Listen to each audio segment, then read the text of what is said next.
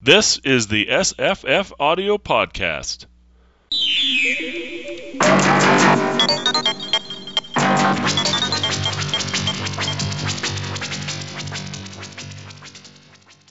Hi, I'm Jesse. Hi, I'm Paul, I think. Hi, I'm Marissa, or am I? Maybe you're her, her clone. Um, I could be. Or uh, doppelganger. That's another thing. right? Doppelganger. You're the eidolon of you. um, we're going to talk about Annihilation, a 2014 novel by Jeff VanderMeer, and uh, the movie as well, uh, which is, I think, an interpretation of the novel, at least in some respects. Um, I watched the movie first, and then read the book. And uh, you guys, had you read this before? Because this apparently was a big book a couple years ago. I, I, I read it when they came out and they were getting it was the the trilogy was getting award nominations. I thought, okay, I will. I actually had bought the books and then decided, oh, I will just I will buy the audiobooks too. Mm-hmm. I I read them and then had the audiobook sitting unlistened to until we said, well, let's do a show. And I'm like, oh, I have the audiobook. Perfect. So you read it in in paper or Kindle? Yeah, I read it. Yeah, I read it in Kindle back in 2015 or so. Yeah, me too. I read it and then I listened to the audio when it all came out. And then I bought it about five times for a bunch of different people because I liked it so much. Wow, that's interesting. Um, that's interesting. Did you buy it in in digital and then gave it to people? No, I bought uh, paperbacks for people. Yeah, that's that's even better. I think that's cool. Um, Have you ha- have you read Jeff VanderMeer before? I think that was my first. Like, I've read other stuff of his since then. I've read um, Finch. right? Um, I think that might be all actually. I I, I I Oh, read and a, the Wonderbook. I, I I read a I've read a lot of Jeff VanderMeer going all the way back to City of Saints and Madmen, all his uh, ambergris book stories and books. So I remember back at the time, like, oh, exciting, new new weirdness from Jeff VanderMeer. Okay, I'm on board. Yeah. Mm-hmm. How about you, Jesse? I've never read any VanderMeer before, but I, I I don't tend to read a lot of modern authors. What I was familiar We with know that. was um, he and I think his wife did an anthology that um, was called the. There's a n- one called the New Weird, but there was a one that I was interested in was just the Weird. Oh, yeah, I have that. Oh, do you? Yeah. Okay. Yeah. I, I I I look at it covetously a lot, but I've never seen it in real life. Um, yeah, it's gorgeous. and I go through the I've gone through the table of contents many times mining it for content. Uh, But no, I've not. I'm not super familiar with VanderMeer other than you know he he existed on the internet as a as a presence and. Um, so yeah, I didn't. I didn't really know what to expect. I, I didn't know about the awards. That might have frightened me had I uh, known that they had got the because those are negatives to me now. right when when something wins I went, oh okay, I got it. Um, and I was I was not grooving on the book for a long time, uh, but I I found my way to appreciating it at least uh, some, and uh, uh, similar to the movie. uh, not hundred percent on board with it, but I I found a, a difficult to find anybody's reviews that uh, I understood why why they were talking that way either. You know, of the book or yeah, the movie? Uh, uh, both, book. both. Yeah. Um, I heard some movie reviews on podcasts, and I read some, and then I read some of the book reviews, and uh, I. A lot of the time, people just spend justifying what rating they give it. You know, like this out. I would have given it three and a half stars, but I'm giving it four stars because I like. Right. Yeah. so, I I I think you can frame it wrong, but as usual, I did enjoy the Wikipedia entry and appreciate what some folks have done there in talking about it in the way that Wikipedia talks about things. Oh, I didn't check that out. Yeah, and I followed some of the the you know I looked for a more um, less star rating review, and I found one somewhere, uh, maybe New Yorker or something like that. It was talking about how this book fits into um, a the Area X was a hyper object Um, Oh yeah, I read a little bit about that too, and I don't totally understand what hyper objects are yet, but that sounded interesting. Well, the, I was thinking about Paul when I was reading that, and I was thinking, oh, Oh, Paul gets He's a hyper hyperobject. No, no, no. Um, Paul would know. Um, uh, big dumb object is a genre of science fiction, right? It it is absolutely Or it, kind of it, it, it's trope, it's a feature it, it- it's a it's a trope of space opera. That's The Ringworld is the Ringworld is the most yeah, and Rama, and I'm sure there are many others, but just the idea of here's this big phenomena, and you don't so much examine it under the microscope as you go into it and experience it, and I think that that fits um, with both the movie interpretation and the book, and uh, I guess the book is the original and the movie is the interpretation. Um, Yeah, I totally agree with that. In fact, um, I was I was surprised at first when I'd give it to people um, that people weren't as excited about it as I was, and I was like, "What?" yeah, I, I really love this story, but um, then when I listened to the audio, I kind of thought like maybe it's almost better experienced as audio because you can kind of it is more of an experience than a you know like a plotted Yeah. story. And you know, if it was me, what I would want to do uh, with the Kindle version, see, if you're giving away the paper version, there's not really much you can do. And the audio version, it, the cool thing about the audio version is it's ephemeral, right? It is not the same experience of reading as looking at the text and controlling it in in the way that you can with your eyes and flipping back pages. Right. We talked last time, or at least on the last podcast I edited, about how you can't skip sex scenes, right? Um, in the same, like in, in our altered carbon show, you you can't skim them Yeah. in the same way that you can uh, in a paper book. You know, you say, okay, this paragraph's no good. Next, next, next. Okay, this one looks good. I'll go into this one. Um, and one of the cool things about an audio monologue narrative is that it gives a sense of dreamlike quality to all the words that come before.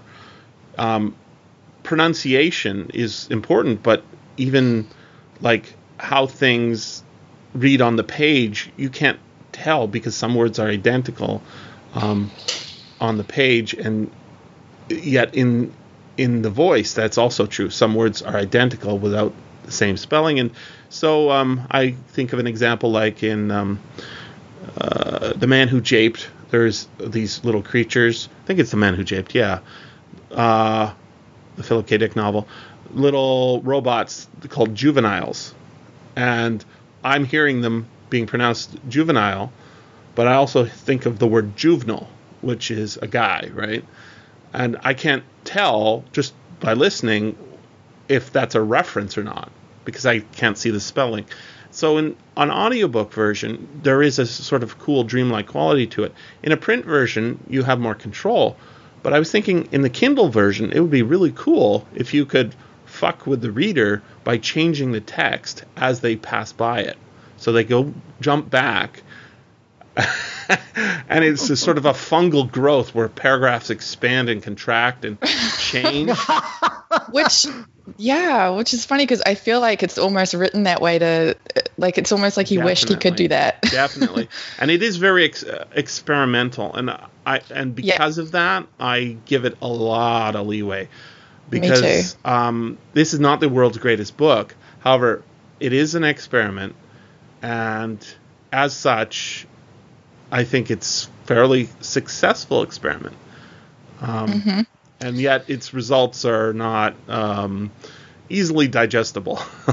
in the And, and I, I people think can that's explain what what's yeah i you're right paul that is the point It's it's it is it, it I mean the book is almost like a manifestation of Area X itself. It's there. I It's kind of you you examine it. You you dive yourself into it, but do you really understand it?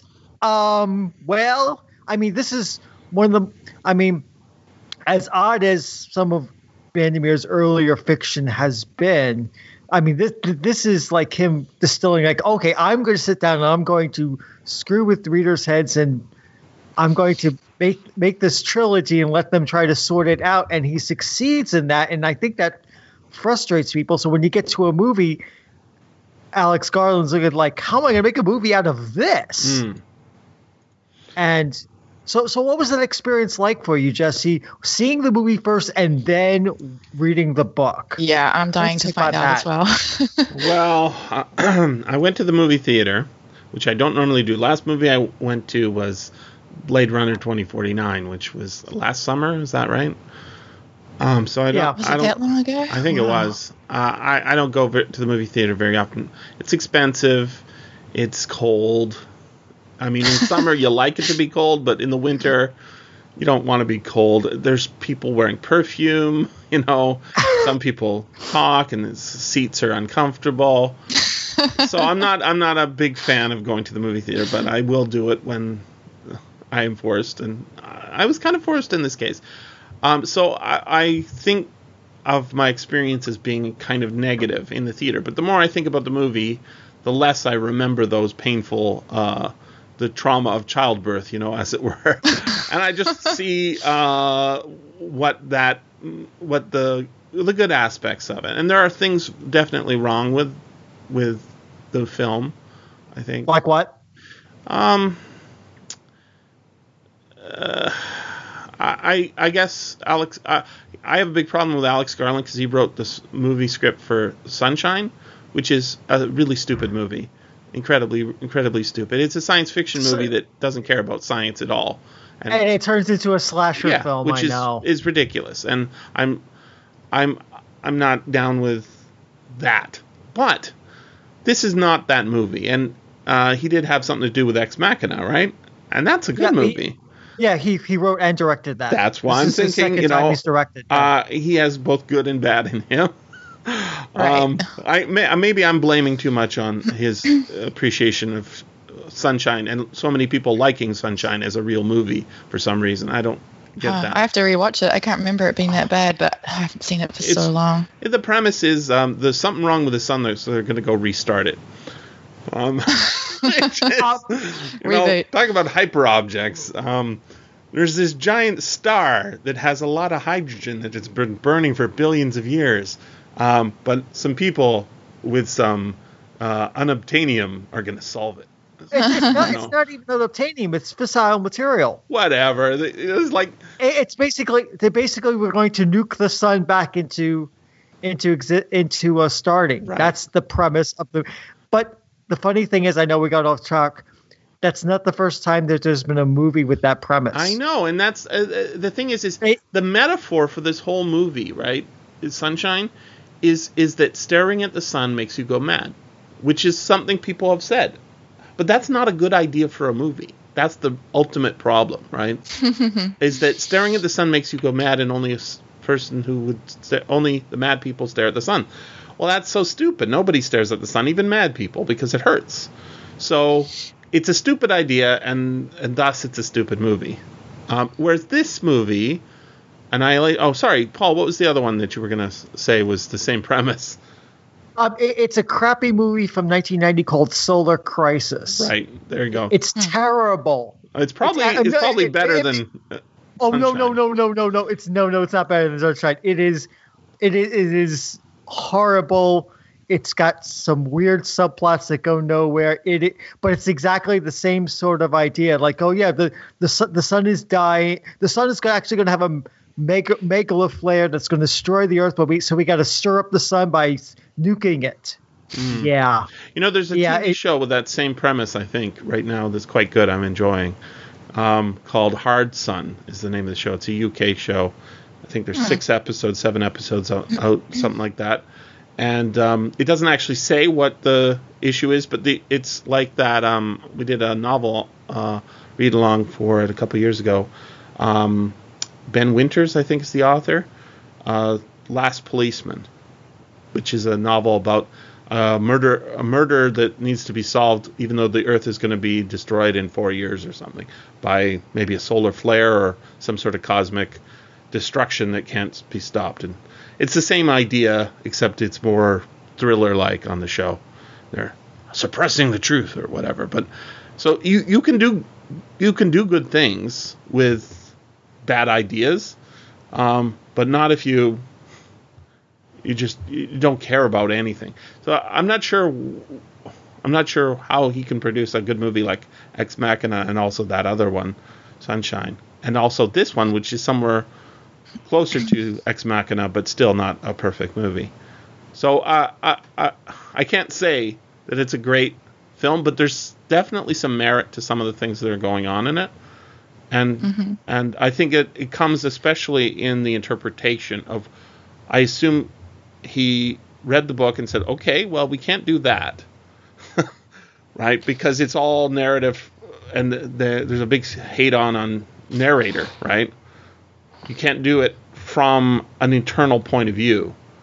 That doesn't work on film very much, and people don't like it apparently.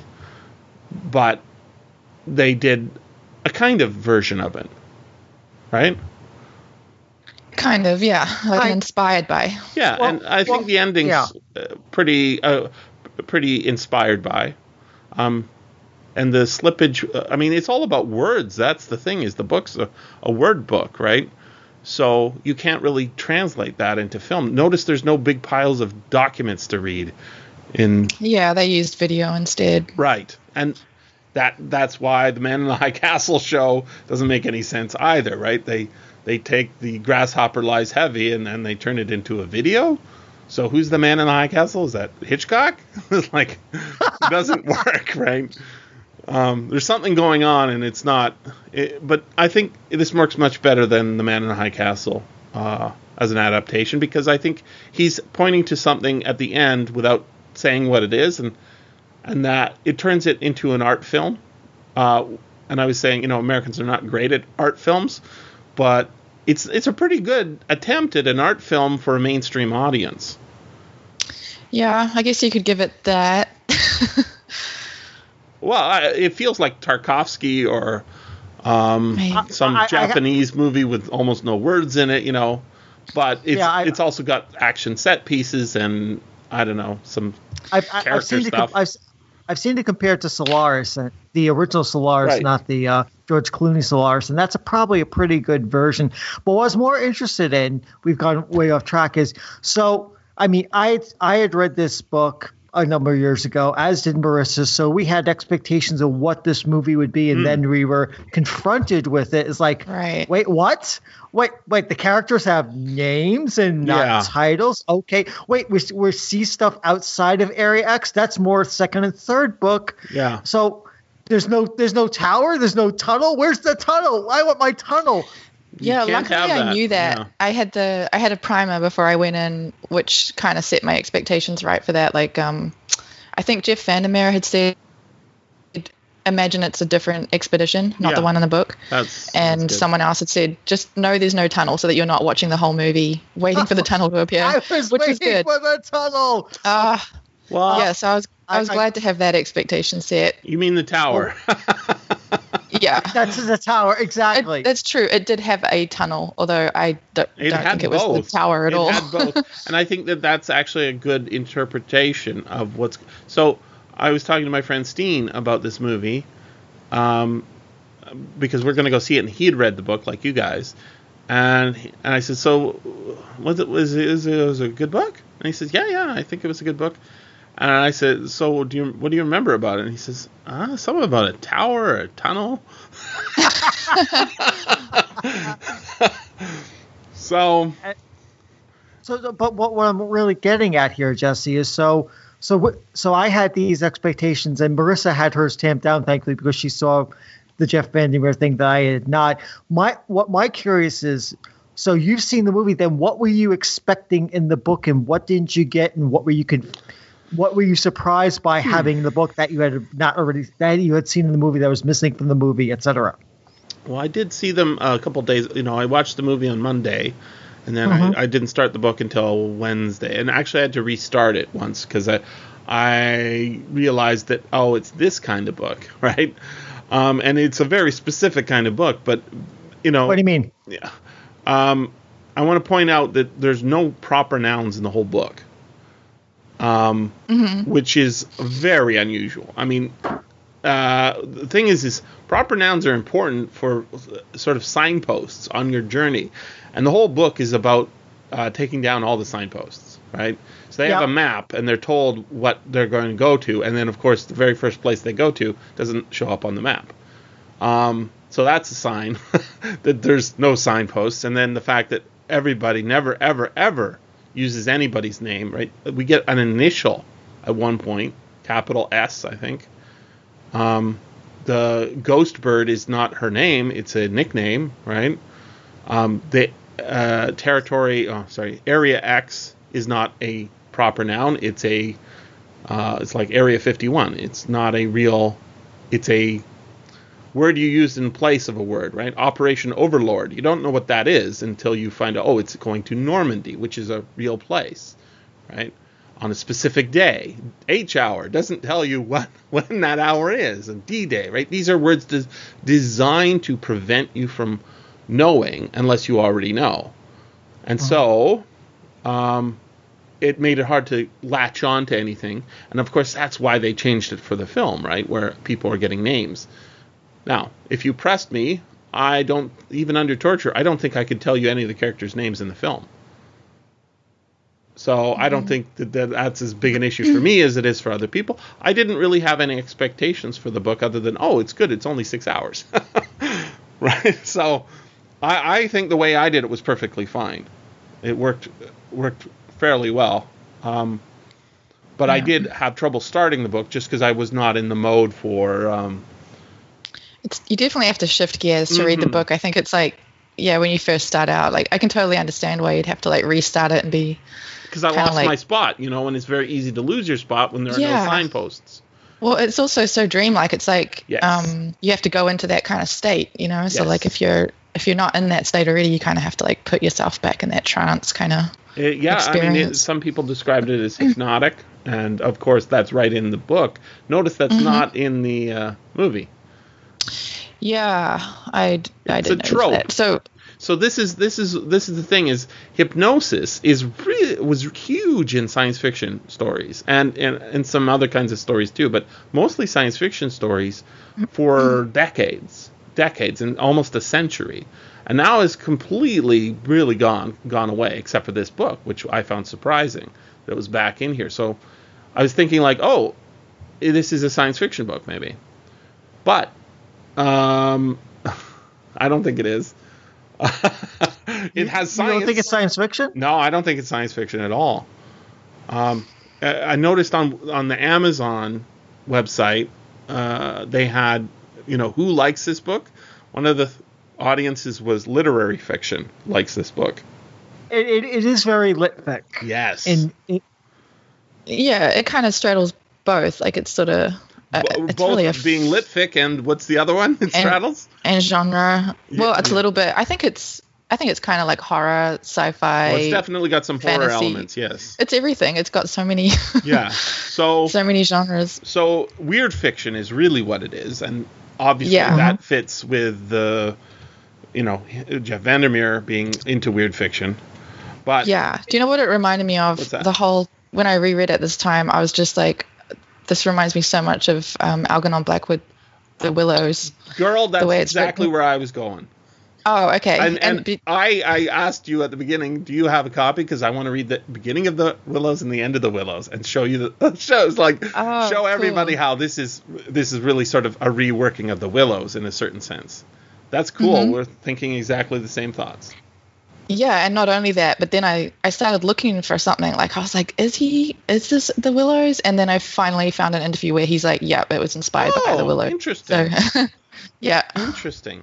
Before we uh, do that, I want to just read the. Uh, some people, and I think wrongly, um, point to H.P. Lovecraft. This is uh, H.P. Lovecraft, and of course, H.P. Lovecraft is weird fiction in a certain sense, right? He is the uh, star around which all other things orbit. Algernon Blackwood, great writer uh, of some stories, and mostly not great writer of other stories. Arthur Conan Doyle, you know, he wrote weird fiction before Lovecraft, but he's he's not the great star of, you know, the great gravitational force that around which everything circles. But um, Lovecraft wrote a, a giant essay called Supernatural Horror in Literature, and he uh, defines it at the beginning. That's pretty good. I've got it here. It says the true weird tale has something more than secret murder, bloody bones, or a sheeted form clanking chains according to rule. a certain atmosphere. He loves that word. A certain atmosphere, as in certain, of breathlessness. Oh, sorry, breathless and unexplainable dread of outer unknown forces must be present, and there must be a hint expressed with a seriousness and portentousness becoming its subject of the most terrible conception of the human brain, a malign and particular suspension or defeat of those fixed laws of nature, capital N, which are only which are our only safeguard against the assaults of chaos and the demons of unplumbed space. So I don't think that the book is very much about unplumbed space, but that is in the movie for sure, at least in part. And um, i- that is it is a it's an attack on the fixed laws of nature, right? That's exactly what the whole point of the this area X is is that we have found a wrinkle in in reality and it doesn't fit and what's it like to experience that and go in there and, and look at it so if you squint a little bit you could say that the book is a metaphor for the scientific process right uh, what's that um, Well, sorry paul go for it well, well yeah, be, yeah, because I mean, this the, the expedition in the book is all basically scientists or scientist types. right and not in the movie but yeah Not in the movie. The movie, the movie's much more of a military expedition, which I, which kind of confused me. I'm like, why do they all have guns? What the heck is this? Yeah, so the, the I want to point I want to point out that the, the the guns in the movie are AR-15s or A- M16s, ArmaLite, right? ArmaLite 15s. Yes. Right. So um, that's actually not the modern military weapon, right? So there's a kind of a nod back to uh, the book saying everything's old, um, which is an interesting idea, and I want to look at that more. But um, it's also interesting that everybody has one in the movie, right? And they all have the same uniform, and they all have um, the same, you know, like it, it's designed to look like a military expedition, but twisted in a certain sense. And kind of, I had a problem with that at the beginning of the movie, and I sort of forgot about it later on. But the fact that the husband and the wife are both military people, that's a change up from the book. Um, I'm trying to remember the second and third books whether they reveal that or not. Do you remember Marissa offhand? No, I don't remember anything Because- about military. Because they they have stolen a couple things from the second and third books to put into the movie. hmm Like for example, in the I think it's the third book we find out that the psychologist has cancer. We find that out in the movie, Right. but it's not revealed until the third book that that's one of her motivations. For example, Yeah. and, and the whole tension of the disintegrating marriage between the biologist, i.e., Natalie Portman, and her husband is something that we get hinted at in the book, in the first book, Yeah. and a little more in the second and third. But it's it's brought as text within the movie itself rather than just being a hint. Yeah. Yeah, which is one of the things I loved about the book that just isn't in the movie. Like I, I way preferred that storyline in the book of that she was kind of, you know, that their marriage had disintegrated and she kind of still had this feeling of affection and gradually getting to know her husband better, like post their relationship kind of thing. Whereas in the book, it was just like, lady having an affair while her husband's away. Yep. Yeah. And uh, uh, I felt a little trite. and I felt like it, it, it felt pathetic and sad to me. That's that's how it felt at the, in the movie. Like she's she says to her husband, right, and that's uh, one one of the things I I want to point out. is Some people in their reviews, I've seen at least one person say this in their reviews that it's set a little bit into the future. I see no evidence of that at all. Is there No, any evidence? I didn't notice that. Is there any No. evidence that there's this is set in the future at all? I don't remember any. None. Zero, as see. far as I could tell. So why do they think that? Because it's science fiction, they think. I think, Yeah. right. Um, well, if you don't see any evidence of it, like the the thing is, is everything in the book is completely without specificity. On uh, uh, do we get any species names? No. No. These are scientists, right? That's the whole point. Is they're they're he's he's it's like he went through it with a comb and he kept combing and combing and combing and t- taking away information rather than adding information, right? And that's why Right. that word Lovecraft loves to use more, much more than the one that people think they he loves to use, which is they think Eldritch, right? That's the one. He barely uses that at all. He loves certain, right? The word certain. Uh, there was a certain document. certain just means specific. Doesn't tell you what it is, right? It's a great adjective. Um, so there was a certain creature. Uh, well, in the movie, you can uh, say, "Oh, it's either a crocodile or an alligator." Well, it looks like an alligator, right? Um, the pig creature that's in the book is, I guess, a bear in the movie, Mm-hmm. right? Um, I don't know what kind of bear it is, but it's it's a certain bear, right? So when I looked at the screen and I'm seeing, oh, those are M16s, um, that gives me a period of time. It's not the future, it's not the present, it's the past. And uh, you get a bunch of women dressed in military fatigues, carrying M16s, walking through a jungle. What's that called? That's called a Vietnam uh, upside down, right? Inside out. So, um, if you think of it uh, visually, the quagmire there um, is is uh, an inversion of of the Vietnam experience, which is a kind of a weird thing to do, considering that's not what's going on in the book at all. Right? It's not the uh, she, the the biologist character um, is in love with the pond, the uh, the pool The, the, yeah, yeah, the, the swimming pool. the yeah. swimming pool, right? She's in love with it. She is, is obsessed with it, and that is not the same. That's not the the core of the movie at all. She just she, she seems to be more like a um, I don't know, just a wife and a military wife. Yeah. She was way less interesting. Like, uh, That's really the big problem with the movie is that the characters are. I don't care about what happens to them. I mean, none of them. Like, it, that was the same thing. Like, uh, with the with the book. Like, at least, especially as the books go on as well. Like, I really was interested in the people. The psychologist is so interesting. But uh, in the movie, they were just they would.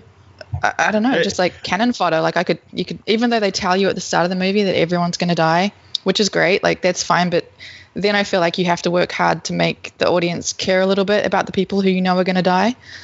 But Yep. there was nothing. it felt like the movie try the movie tries i mean the the the conversation in the in the in the boat between uh between the bio uh, between the biologist and the actress whose name i'm who i'm blanking on at the moment um and and it, they talk about how they're all damaged and and what what all their deals are and No, but that's not enough. Like, No. I, I I know I know the movie's at least giving an attempt. I mean, it's not enough, but the mo- I think I think the I I think uh, the director and uh, screenwriter realized that if you take away that centrality of character, which is what this book is really all about. I mean, it's a first person point of view, and, we, and we never we never leave the biologist's point of view, and and it and, and it ends on a very strange note. Whereas here in the movie, we have a framing story of her having come back after an indeterminate time, being being uh, grilled by Ben- Benedict Wong, and so Yeah, the creepy You know- guy from the, uh, that episode of um, The Impossible Planet, right? Exactly. The creepy guy from the episode of Impossible Planet. So we know everyone's going to die and she's going to survive. So you trying to humanize the characters that you know are all going to be cannon fodder is a tough road to hoe. The the movie tries as best it can. I mean, look at the um look at the tie-up scene where where um where all the characters get tied up ti- tied up by the one that's going crazy because her fi- her fingerprints are moving, and and I mean consider I mean it's not said explicitly we don't see it, but for her to have re- learned that uh, the biologist's husband was the the previous survivor means she had been going through everybody's crap, which is a underspoken and unexplored character riff. Like, why is she searching other people's things, and what is what does that have to do with anything? So the movie's trying That's to a, that was a things. lift, by the way. They lifted that out of the thing, right? They lifted out of the thing, yes. Right, and the thing is, the thing's a great movie. um, so where that scene is not in the book, we've got some similar scenes, right, with tension and the and the I'm not going with you, um, you know, firing the shot over people's heads and that sort of thing. Yeah. We've got Well, that's some what of that. I I was missing that, like the kind of the paranoia and the suspicion. Like they put it in the movie, but it was so clunky. Like it was just like, and now they're Yeah. Totally suspicious of It each was other, a and you don't. rather than uh, Yeah, a you don't- outgrowth of something. Yeah, It's like really because she didn't tell you about her connection to someone. Yeah, like now, bullshit. everyone now you're going to tie people we up. We all like, knew it was the- bullshit. Um, however, um, uh, Steen, when we walked to the theater and we're talking about it a little bit, my friend Steen, he- um, I said, yeah, they, they all felt like they were on drugs, and he says, yeah, they're on they're all on Xanax, right? Like it's it it feels like you know Natalie Portman is is the most dynamic of these characters, uh, I guess, right? And she's like sort of, oh yeah, I'm in this movie and I'm taking a lot of Xanax. and I'm like, Wow. well, you know, there's, uh, uh, uh, whereas um, in the book, and I'm not, agr- I don't think the narration in the audiobook is amazing. I think it's okay, um, but it feels like uh, the character, at least of the novel, um, is genuinely passionate, if not the narrator, um, is genuinely passionate somewhere deep down inside her about biology and ecosystems and the relationships um, that it's it's built into her. And so when we get those scenes where she's talking to the psychiatrist or psychologist um, uh, and giving the answers she gave, but also the real answers, right? Um, we get, you know, what are your parent? What are your parents like growing up? Were they good parents? Average, you know.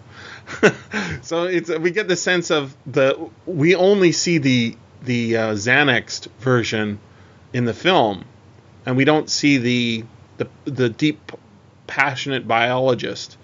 Um, Yeah, which I think that's why uh, the characters in the film, uh, like what, what Paul was saying, is we have these like unfortunate things that have happened to them, trying to evoke our sympathy, but we don't see what they love and what they care That's about right. and what they want, and so you don't have that kind of empathy or engagement with That's them. right. Like, yeah, we, yeah, we Like, just see how sympathy isn't damaged. enough. Yeah. yeah, Well, I, I, I want to read the, the beginning of the book just Please to show that that it's that this book that the book itself, as opposed to the movie, really evokes place and things right from the first paragraph. Yeah. So I want to read it for our listeners. The tower, which was not supposed to be there, plunges into the earth in a place just before the black pine forest begins to give way to swamp and then the reeds and wind gnarled trees of the marsh flats. Beyond the marsh flats and the natural canals lies the ocean, and a little farther down the coast, a derelict lighthouse.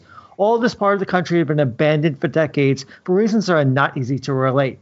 Our expedition was the first to enter Area X for more than two years, and much of our predecessors' equipment had rusted, their tents and sheds little more than husks. Looking out over that untroubled landscape, I do not believe any of us could yet see the threat.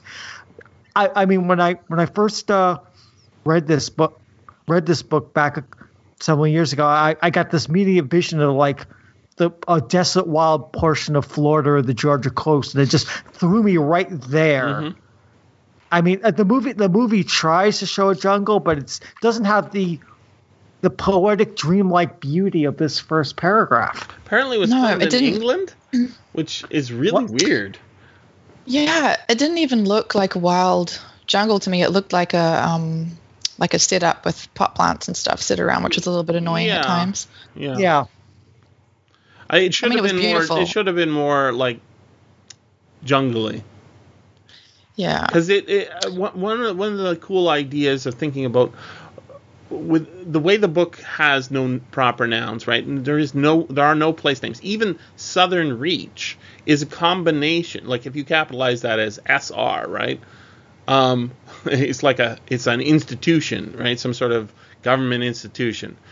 Um, it's just two things that don't tell you what they are. It's in the South somewhere uh, w- in the movie, how's he put it? He says, "I'll be in the same continent. Uh, uh, I'll be in the same time zone." Right. So we know that he's. It's either North or South America. Right. That's the only thing we know, but we don't know anything. Uh, so that that sense of a lack of specificity really has an effect. Um, and I want to compare that reading you just did, Paul, to the opening of The Willows, which has the exact opposite, right? But it has the same feeling. Listen to this. After leaving Vienna, and long before you come to Budapest, the Danube enters a region of singular loneliness and desolation, where its waters spread away on all sides regardless of a main channel, and the country becomes a swamp for many mile, for many miles upon miles, covered by a vast sea of low willow bushes. On the big maps, this deserted area is painted in a fluffy blue, growing fainter in color as it leaves the banks, and across it may be seen in large straggling letters the word Sumpfe, meaning marshes. Now, that lo- across it, in large straggling letters, uh, the word Sumpfe, um, is kind of what this book is about as well. Um, except it's not, that's on the map, right? Whereas in the book, we've got this giant quote that people keep quoting back to themselves, right? That's being written by the, the crawler, again, a thing without a name. Um, it turns out that is a is another character without a name. She's calling the lighthouse keeper or something. um, the the specificity of the willows is is is exactly what he's going against, and yet, right? He, he his companion is not a person with a name. He's the Swede, right? Oh yeah. And we never learned the narrator's name in the Willows either. Um, Paul, will you read the end ending paragraph? Of Annihilations? Sure. Mhm. All right. I plan I plan to continue on into Area X to go as far as I can before it is too late. I will follow my husband up the coast, up past the island even. I don't believe I'll find him. I don't need to find him, but I need to see what he saw. I want to feel him close as if he is in the room. And if I'm honest, I can't shake the sense that he is still there here somewhere, even if utterly transformed, in the eye of a dolphin, in the touch of an uprising of moss, anywhere and everywhere. Perhaps I'll even find a boat abandoned on the deserted beach if I'm lucky, and some sign of what happened next. I could be content with just that, even knowing what I know. This part I will do alone, leaving you behind. Don't follow. I'm well beyond you now, and traveling very fast. Has there always been someone like me to bury the bodies, to have regrets, to carry on after everyone else was dead? I'm the last casualty of both the 11th and the 12th expeditions. I am not returning home. Wow. So good. So good. So here, here's the closing of the Willows. See, he said quietly, the victim that made our escape possible. And when I peered across sh- his shoulder, I saw his stick rested on the body of a man. He turned it over. It was the corpse of a peasant, and the face was hidden in the sand. Clearly, the man had been drowned but a few hours before, and his body must have been swept down upon our island somewhere about the hour of the dawn, at the very time the fit had passed. We must give it a decent burial, you know. I suppose so, I replied. I shuddered a little in spite of myself, for there was something about the appearance of that poor drowned man that turned me cold. The Swede glanced up sharply at me, an undecipherable expression on his face, and began clambering down the bank. I followed him more leisurely. The current, I noticed, had torn away much of the clothing from the body, so that the neck and part of the chest lay bare. Halfway down the bank, my companion suddenly stopped and held his hand in warning, but either my foot slipped or I'd gained too much momentum to bring myself quickly to a halt, for I bumped into him and sent him forward with a sort of leap to save himself. We tumbled together on to the hard sand so that our feet splashed into the water, and before anything could be done, we had collided a little heavily against the corpse. The Swede uttered a sharp cry, and I sprang back as if I had been shot. At the moment we touched the body, there rose from its surface the loud sound of humming, the sound of several hummings, which passed with a vast commotion as winged things in the air about us and disappeared upward into the sky, growing fainter and fainter till they finally ceased in the distance. It was exactly as though we had dis- disturbed some living yet invisible creatures at work. My companion clutched me as, and I think I clutched him, but before either of us had properly time to recover from the unexpected shock, we saw that a, mo- a movement of the current was turning the corpse round so that it became released from the grip of the willow roots. A moment later, it turned completely over, and the dead face uppermost staring at the sky. It lay on the edge of the main stream. In another moment, it would be swept away. The Swede started to save it, shouting again something I did not catch about a quote proper burial, and then abruptly dropped upon his knees on the sand and covered his eyes with his hands. I sat beside him in an instant. I saw what he had seen. For just as the body swung around to the current, the face of the exposed chest tur- turned full towards us and showed plainly how the skin and flesh were indented with small hollows, beautifully formed and exactly similar in shape and kind of uh, and kind to the sand funnels that we had found all over the island. They're mark, I heard my companion mutter under his breath. They're awful mark. And when I turned my eyes again from the ghastly face to the river, the current had done its work, and the body had been swept away into midstream and was already beyond our reach, almost out of sight, turning over and over on the waves like an otter. Boom, end of story. Boom. And right, all the evidence is gone, right? And it's a natural world that they're in, unlike the explanation explanation we get in the in the movie, which is uh, honestly as much the color out of space as it is Right. annihilation. Right? It's really the color out of space, isn't it? Mm-hmm. I mean that that's hinted at, I guess, in Annihilation, the book, but in the movie, it's much more color out of spacey, Yeah.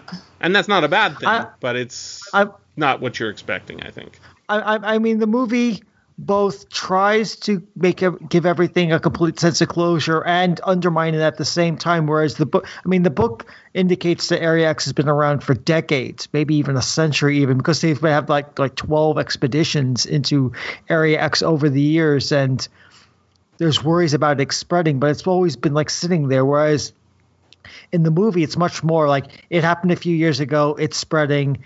We're sending expeditions into it, and we're afraid that's going to overrun everything. And it has already run overrun stuff. And but at the end, the, the Area X is the threat is gone. It's bit the uh, the shimmer is lost. Not at the It's- end, at the at the near end, right? Because end. the end has uh, maybe something else. Yes, yes, I was about to get to that. So, I mean, it's, uh, um, for outside purposes, it looks like okay, the shimmer's gone, and the, the threat to reality, whether it be, and they, they throw all sorts of possibilities into it. But we see, we the viewer know what happened because we see the the image of that asteroid or, or bolide hitting the the lighthouse, so we know it's extraterrestrial ultimately. Right, right. Where- Whereas the psychologist was just throwing out theories left and right, but we know it was basically something extraterrestrial struck the lighthouse and spread out from there. But the last part of the movie, and I guess I, I'm not gonna I'm not gonna say the S word, but we are anyway. So the so, Oh, I know, I know because we don't have certain people on this movie on this podcast. I know. I was would be- thinking. I was thinking the S. You're going to name the the person whose initial is S. I'm like, well, who's that? No. Please tell me. So so at the so at the end of the movie, um, the the biologist's husband comes, and uh, the biologist reunites, and she she gets to realize that he's not her husband. He's he's the extraterrestrial duplicate mirror that got created. But And- that's not the end either. No, oh, I was about to say. I was wondering if you caught this. Did you see the look in her eyes at the end? I mean, they both have that shimmer in the eyes. Yeah, right? exactly. Exactly. I was hoping I was I was I was hoping I didn't spoil that for you, Justin. No, no. You saw that too, Oh, yeah. right?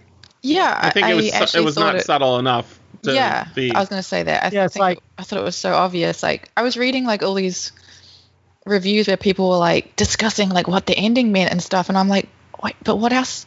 I don't know even how else to interpret that. Like I can't even see the. Uh, it seems so. Yeah, I mean, uh, if it was me, I would have made it even more subtle so that it was Yeah, for sure. like that. Okay, how much? How much lighting change? Like you get out a micrometer and start measuring the screen and seeing how much the change shimmers around and stuff like that. Um, yeah. So, I mean, I think the the film ending is better in a way than the book ending, in that the thing he's doing by making it the color out of space, by having this comet come down, and I'm calling it a comet. Um, I know that's not. Chris, what you, it- Chris, going Lovecraft. That's fine. that's right. Well, I think it's a meteorite in uh, in the color out of space. It's it's I thought it was a comment.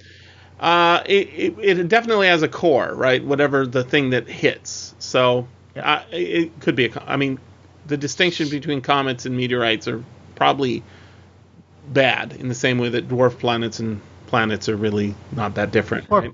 Or Pluto, but continue. Yeah, that's what I mean. Yeah, dwarf uh, Pluto is it's like Ceres. It's it's an object orbiting the sun and it's big. I love that we're that you you guys are debating definitions on this particular. Well, I think it's important. I think it's important. I think it's important because uh, if if I call it a meteorite, um, it does a, a bit of a problem. So in the film, I choose to believe, whether it's true or not, that the object coming down um, looks white, as in Yeah, uh, a it- comet. it- it's definitely white hot. Yes. Okay, wow. And it's either white hot or it's white cold. Right. I, I thought it. Yeah. Either way, it's white. So I think black. I think that he's aiming at something uh, in the film, and I think it's successful. Um, but I don't want to tell you in case you've already got it and you want to tell it, because I, I will defer to you if you have your own interpretation as to what's going on there. But I, I, I like my interpretation, and Go go go for it, Jesse. We we share here. oh, Yeah. okay, all right. So um, the Earth is a giant egg, and the comet is a sperm.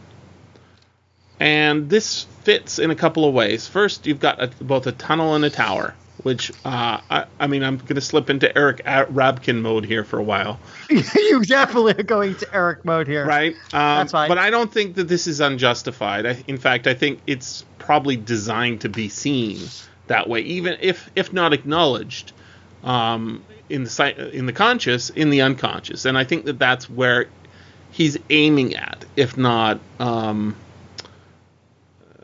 explicitly stating. And that's one good, thing is it has in its favor. This film is it doesn't actually tell you, right? It doesn't say here is what we are doing now. There are many problems I have, especially with the beginning of the film. But I, I think that um, when we've got both a tunnel and a tower, you're getting a bit of sexuality symbolism. But more importantly, when the comet hits the Earth and it starts making the shimmer, right? Um, this could be seen as an egg being penetrated by a sperm and starting the process of becoming a being, right? Um, and this is supported, I think, by a couple of things within the film itself. So one of them is that inside the tower, what's what's that shit growing all over the walls? Uh, I don't know. It's fungus, I guess, or whatever. But it's all white. And I was like, oh, okay, more sperm is sort of imagery. Um, and then uh, the beginning of the film, how does it start? Uh, with cell division, and we think, oh, it's an egg developing into a person. Uh, turns out it's cancer, right? Um, and then we get the revelation that the psychiatrist or psychologist is uh, she's got cancer. What kind? Ovarian cancer, right? So um, the sense that uh, you, ha- I think one of the reasons this film is popular and probably shouldn't be as popular it is because of that is that oh the all women cast very important like I guess so but more importantly it's helps tell the story of what is it like to have a being growing inside of you that is a kind of mutation of you? Oh that's kind of freaky man. And um, what's the relationship this childless relationship between the biologist and her military husband? Uh, well she's cheating on him and um, he's distant and going off to fight in pakistan again or whatever. So that that relationship not so good on my books but thinking about when at the end they're reunited right? What that happy ending is going to include child child i mean i think that there's something going on about that and that it's not an ending it's a new beginning. So you can interpret the movie in a much more simplistic way than you can the book. You can interpret it as um, oh, ooh isn't pregnancy scary and again yeah i'm sure it is. Um, it's not all it's it, i mean that's what cancer is right? Cell division. It's the only real kind of immortality cells can have is they can live forever but they're living forever in a scary way. Whereas when you create a baby um, it it can live in a sense for a period of time then cre- recreate itself by making another baby and and then that's kind of immortality too so I, I think that the film works on that level the, the, the, there is there is one little bit in the movie which also supports your theory. Mm-hmm. Did you notice the book she was reading at one point where she's in bed with her husband in a flashback? What was that? Yeah, what was that?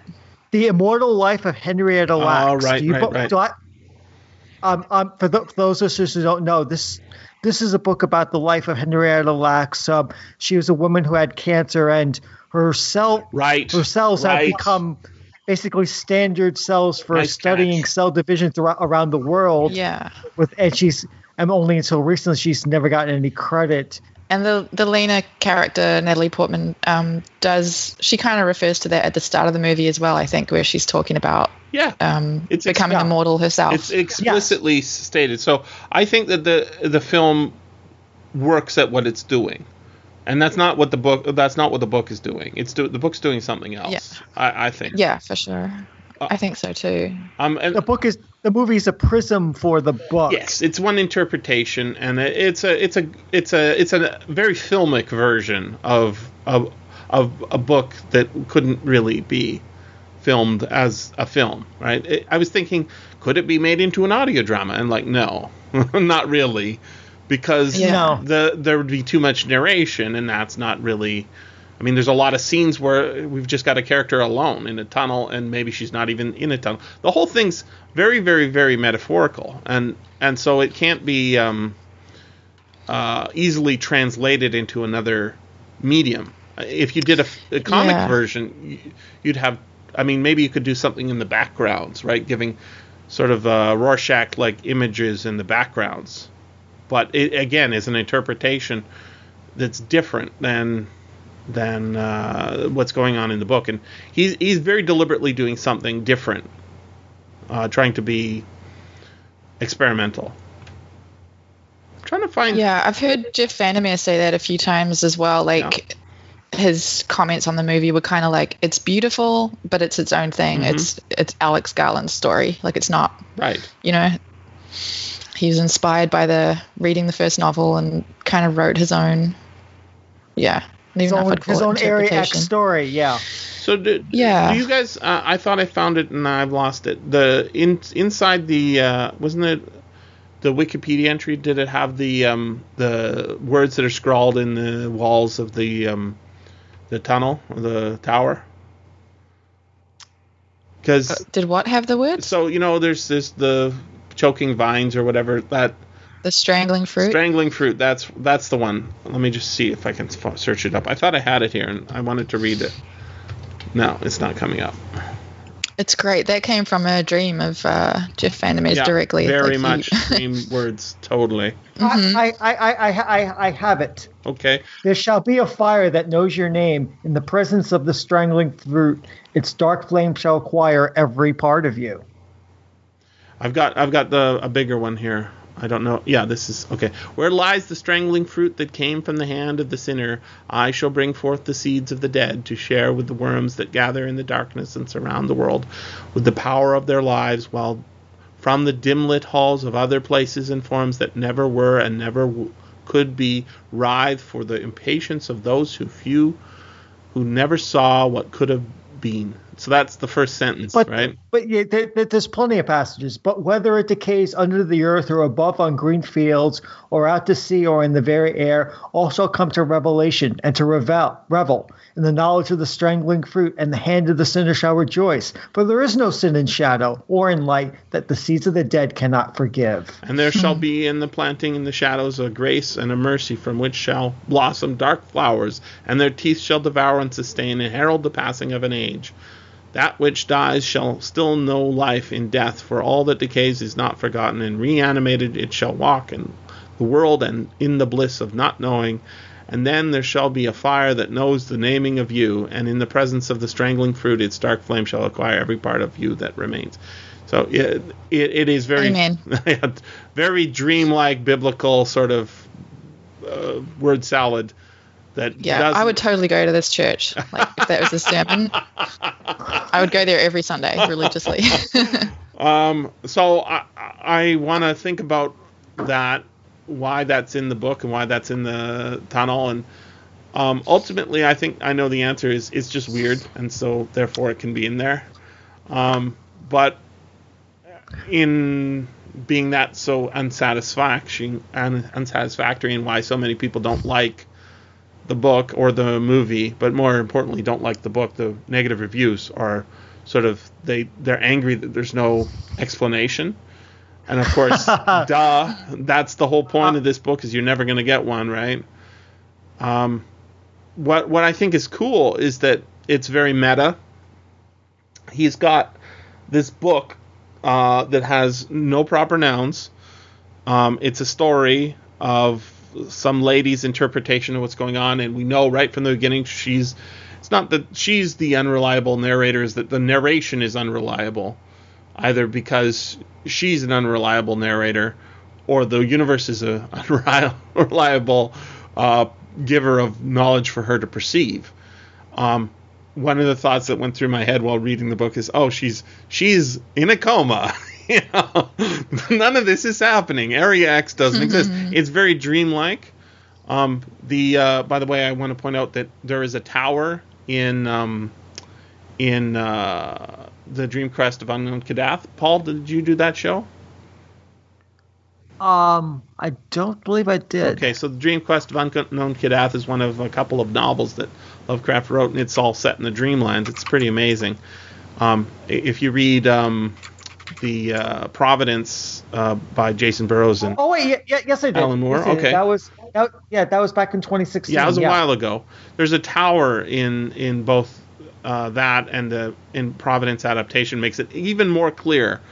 Um, a, a lot of people see, you know, like Eric, um, you know, I, it's hard to imagine how much sexuality he sees in everything, but he, I think he's pointing to real things. Like um, when we did a show on um, Rapunzel, it's like, holy crap, this is only a sex story.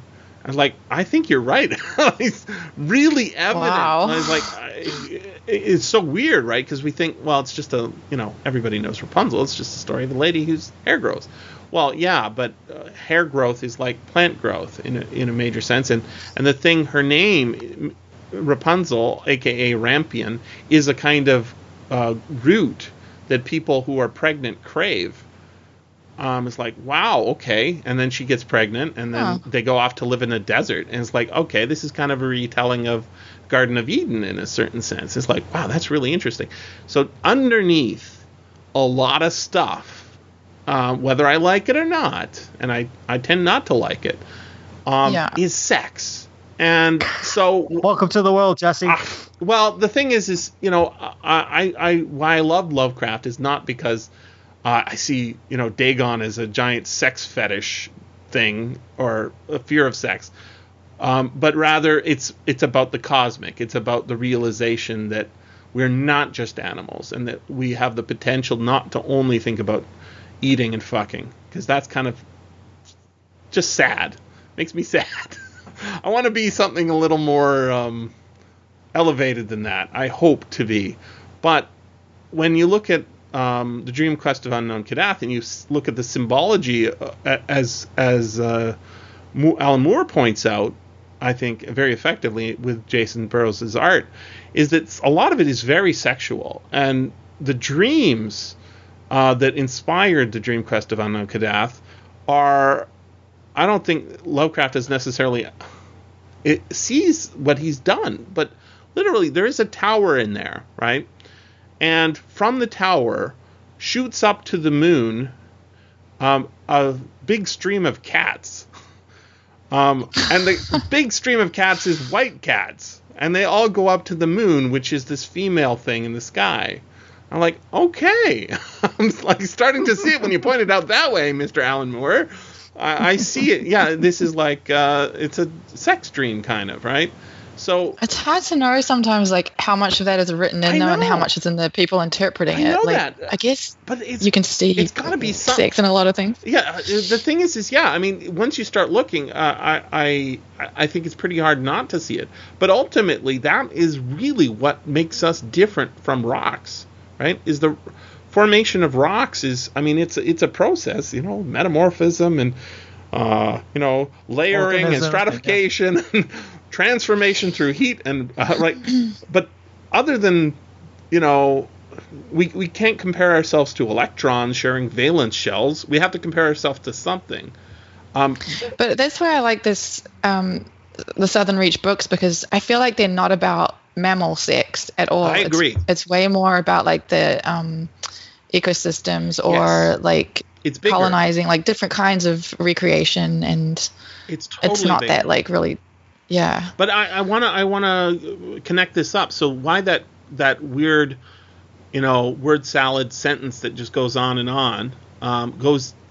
I picture it spiraling into the earth. Of course, that must be what's going on, right? Spiraling a tunnel, they call it, but I I would say more of a, a helix, right? And on the walls uh, are being painted like a genetic code, which is just words Oh, that's cool. I never thought of that. right? And the thing is, is words are magic in the same way that genes are magic, right? So when you lay down some words, e- even if they're word salad, and I do this all the time, right? Where you just you say, uh, let's write some stuff and see what happens. And then you say, okay, well that doesn't work, but let's move this. Oh wow, now this sentence sounds great. What does it mean? I say this to myself all the time. What does this mean? And I read it and say, oh, that sounds really good. And what's happening is the certain coding, the way you code them, I just use the word, in a certain way, creates and casts a spell. This is what speech writing is. right? Totally. It creates and casts a spell in the same way that genes are a way of coding um, amino acids into Yeah. creatures that can eventually, you know, uh, build fire trucks and put out fires and then go home and eat sandwiches and watch some TV, which is really weird. This is like this is like literally my job. Like I feel like Yes. when I'm editing someone's novel, I'm not like I'm not telling them how to write or, or what's wrong. Like what I'm doing is I'm reading it and I'm telling them where the spell is breaking. yes, yes, So like absolutely. you're looking looking for these like bits where the the magic suddenly goes eh, and then you're like, oh, there it is. Not the magic. Uh, uh, uh, this feels like that's forced, and it's it's like a, a piece of tape wrapped around Yeah, 'cause they're creating that's this- flowing properly. yeah, they're trying to like put this spell on my on my mind and on their reader's mind, and then every now like when you're doing the first drafts, it doesn't always. It's not. It's not always working. Yes. So uh, I think that it's important to see the book as you know being a meta text, uh, or not a meta text, uh, but a, a text in reference to texts and and this weird fiction, which is you know we we started that way at the beginning before the podcast started, talking about the the word thing, right, and how it doesn't have a specific meaning. That's the whole point of it. Is it is it, that's why the word thing shows up in so many weird fiction stories, right? Is that it is the sense of something there that is not definable as yet. And that's why this isn't a science fiction story at all. Right? There's no I mean it's it uses uses science as a as an existent thing and therefore it doesn't feel like a fantasy novel. Right? Yeah, it's like its own. Like it's that kind of uncanny horror slash. I guess that's what weird fiction is, right? Yeah. It's not. It's kind of in between fantasy and science fiction somewhere. Yes, and and uh, and rightly pointing out the the body horror, right? I mean, Lovecraft famously has stories full of body horror, right? And uh, you know, there's stories where he, you know, people are having their brains taken out of their bodies and putting into jars, and and there's the, you know, even in Reanimator, which is a kind of comedy, um, it's about having the horror of, you know, coming back to life as parts rather than uh, as a whole, and that's that's really important. It's it's seeing those fruiting bodies on the dead corpses and and both being f- horrified by them and also oh well this is science let's take some samples um, Yeah. and you know when when uh, I I found this to be very true is that if you watch a horror movie and you know somebody's gut gets cut open and all these guts fall out right everybody goes oh spoiler. gross but once you know the names of all the parts inside actual organs it's not gross as much oh like oh that's interesting and the, look that that seems liver seems like a, a very light color that's not good Oh, it kind of it works the other way for me. Like the more I learn about biology Mhm. and the names of things and stuff, I actually get more grossed out when I think about Yeah, the insides of yeah. people. the, the the scene in the movie where the where we see the video of the of uh the biologist's husband's teammate getting his body cut open and seeing the moving in parts inside. Oh God, that freaked me out. Yeah, well, it's designed to, right? But the thing is that Yeah. that's not in the book at all, right? Um, that's very, very movie, but that's very very movie. and very, very, very, movie. but notice in films, right, when somebody has their guts cut open, you never see liver. You only ever see intestines, right? You never see uh, gallbladder. It's all about it's all about the There's a lot. There's a lot of intestines in the human body, though, Jesse. oh, absolutely. It's a it's a huge organ. That's why you only see intestines because it's so large compared to a lot of the other organs in there. Well, some of it's small. small intestine. Yeah, but it's large long. intestine joke. Okay. It's long. yeah. I, I, what I'm saying is, you know, um, I can switch between them in the same way that, uh, you know, I don't know, electrons can jump over, you know, two shared uh, atoms. It, it- I can say, oh, this is a scary, gross out scene, right? Um, and i i I think in the same way, you know, if you look at a movie like Aliens, where you've got, uh, which is uh, uh, in my book maybe the perfect film movie for what it is, right? It's the perfect action movie. It's the perfect science fiction movie. It's the perfect horror movie in many ways. What it does is it takes the certain aspects of Alien and ump, amp, amps them up. And in the same way that Terminator 2 amps up certain scenes, uh, it's Terminator 1 is a remake, right, of Terminator. Uh, Terminator 2 is a remake of Terminator 1. Um, it, in Alien, you've got a remake of. Uh, in Aliens, you've got a remake of Alien. What my point is, is um, Hu- Hudson, who is the coward, the bullshit artist, coward, can suddenly s- become the hero in a certain sense, right? He can say, "Fuck this shit! I'm not going to be a coward anymore." Right, and we can, I can do that in me. I can watch a horror movie, go, "Oh my god, that's so scary," and then I can now switch over to uh, science mode and like, um, as long as it's reality, right? If you see a car accident, um, people tend to rubberneck and look at it, right? Uh, but if you're not going to actually go in there and fix the fix the bones that have been displaced and you know patch the wounds until you can get to the hospital, you probably shouldn't look because you're only doing the horror mode, right? There's two we can switch, and I, I what I like about a book like this where there isn't any definable one thing that you can lay hold of is you're allowed to switch around as much as you want and the interpretations is is very very loose. And i think that's exactly why a lot of people don't like it. Um, and also probably why so many do like it. Yeah. You also made me think just then uh, when you're talking about Alien, before we were saying like you don't really see like it's hard to know how a director or writer could interpret the book for movies Mhm. uh, for film, Mhm. but I feel like that Alien is way more what I was expecting when I went in. Like I feel like that kind of contamination story Mhm.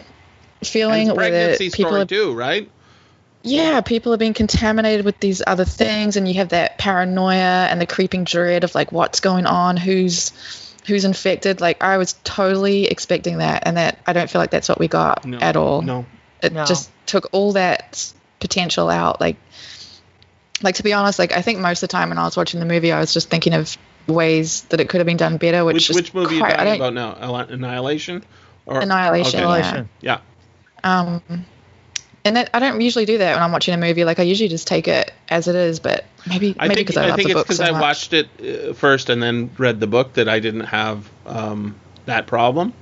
But Yeah, I told you that. I think that I think I said last Yeah. time. Like I feel like I should just watch the movies first because I'm go, doing the other way. I'm just always disappointed. yeah, disappointed. I think that makes sense. Yep. I, I I can't say it was a good movie exactly because No. because No, no, no. I, I, I'm going to disagree. It's a good movie if you take it as a movie and don't take it as an adaptation of the book. no I just Yeah. I, I And, and, and, and it's a very fine. Kind, That's kind a very fine line for me to kind of kind of split a hair on. But if you I mean, for for the vast majority of people who are going to see the film, unfortunately, that's not going to be so many because of the way they're distributing it. That's a vastly larger pool than people actually going to read the book. I, I, I would much prefer to watch it on Netflix myself, just because um, I can pause it and read the And- read the text. You know, uh, the sub subtitles. I love reading Yeah. subtitles because Sub- it's something to ground myself in. You know, but I, So- I'm saying I'm saying Paul that I'm not even comparing it to the book. I'm just saying as a, a film. Uh, although I appreciate, you know, the the nice metaphor that he's going for, honestly, the characters are just no. They're It's- they're not humans. They're Xanaxed humans, and I don't care about Exactly. Xanaxed That, that, humans. that is that is a, that is a weakness. I think And- it's and- a good movie, also but the characters could have been better. it's so Believe it or not. uh, so many movies do that where they they place themselves in the context of our reality by referring to things that are happening now like when she says uh, are you are you gonna give me a hint? Are you speaking pashtun? Are you polishing your pashtun? Because you're going to pakistan again or afghan like that's not in the book. That grounding is to ground people who are in the it made me like think okay it's a now we're uh, and I and I, I don't think that that's the intention but for me that made me think okay so this whole southern reach area is just a is a metaphor for the continual war on terror that will never end. 17 years going in and you still get, keep going everything's fine. And that's not what he's going for right? That's not the mess i i don't see that that, that is the message at all. I think that that's a mistake, but it's an attempt to ground it for people and make it relatable when he should have gone the other way and, and made it a real art film instead of a Yeah. um, whatever half-assed art film blockbuster he was going for, which is Yeah. And speaking of like, sorry, Karen. no, no. I, that's basically what I'm saying. Yeah, I'm good. As I said, just um, speaking of relatable, con- considering this is a movie of all women, Yeah.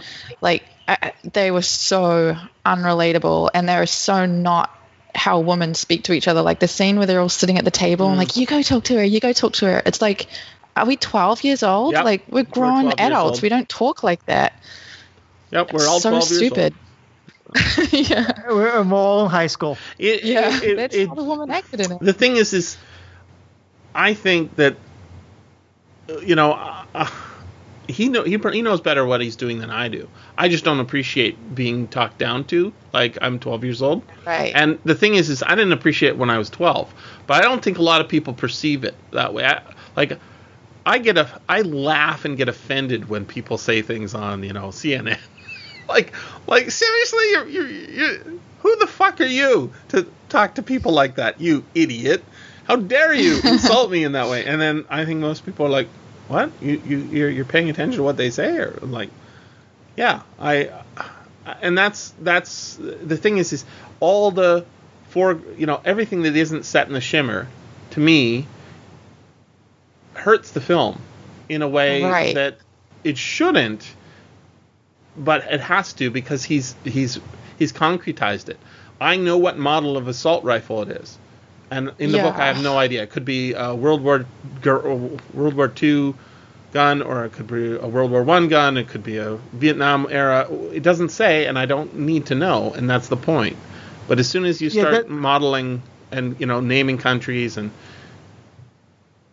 uh, uh, the other thing i was thinking is like um i like not having this area x as a being a, existent in our world but not not mentioned much right whereas in the world that we see at the beginning of the film um, the environmental disaster that they claim uh, and they claim in the book too right some sort of military screw up or whatever um, which yeah, reminds that's me of cover story. Steve, yeah, Stephen King, right? So they don't cover that at all on the, uh, uh, you, you know, we don't in a normal Hollywood film. What they would do is they would show some MSNBC reporter saying, you know, still uh, rumors about Territory X or Area X, right? Um, so it just, it's like, I pay enough attention. I should know about this thing. I've heard of Area 51, right? Mm-hmm. Yeah, so I, I think it just is damaged by all that stuff, and And I think the book Yeah. it does the opposite, and the book is actually Exactly, better because yeah. of that. It's all yeah, I didn't want to be the. Yeah, like when I went into the movie, I, I tried to set my expectations, and I didn't want to be the person who's like, it's not as good as the book. but um, I feel like I'm almost more angry at the movie because I feel like I am exactly their audience, like Mhm, a slow, creeping horror movie full of dread and weirdness and uncanny and, and unanswered questions. Like I'm all in for that, and I I just feel like it was so disappointing.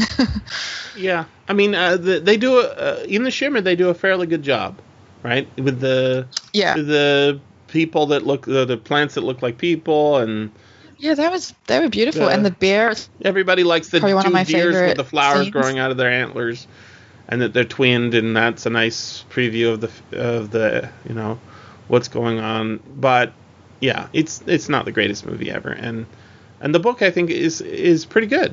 It's pretty good. Yeah. Yeah, every time I pick up the book and read parts of it, I fall in love with it even more. Hmm. It does have very excellent language, as we've heard in the parts we've excerpted. excerpted. And just so much like little things hidden in it, like when you reread it, Mhm. I it's just cool to see how much he set up and Yeah. all the little clues. Yeah, and uh, I mean, uh, the hints about you know the journals and the expeditions and and the fact that this is all in a journal and that uh, we we're picking up and we're reading it, um, that also is cool. Yeah. Oh, by the way, I heard I was listening to an interview with him, and he said something interesting about the first paragraph, Mhm. um, which I'm not sure I totally understand. He said in that first paragraph where they're going in, he says that's the that's the moment they knew the most. Hmm. Which is kind of like it kind of makes me like rethink like what's actually happening to them through the story. Like, Yeah. are they losing information? Yeah. Well, I mean, that's what I was saying. You know, like I'm thinking while I'm reading it that, okay, so this place doesn't actually exist, and that you know all the the lack of the lack of detail that so we we actually start with more information. Uh, we have you know. And they do that job in the film, and maybe if you re-edited the film, it would be better.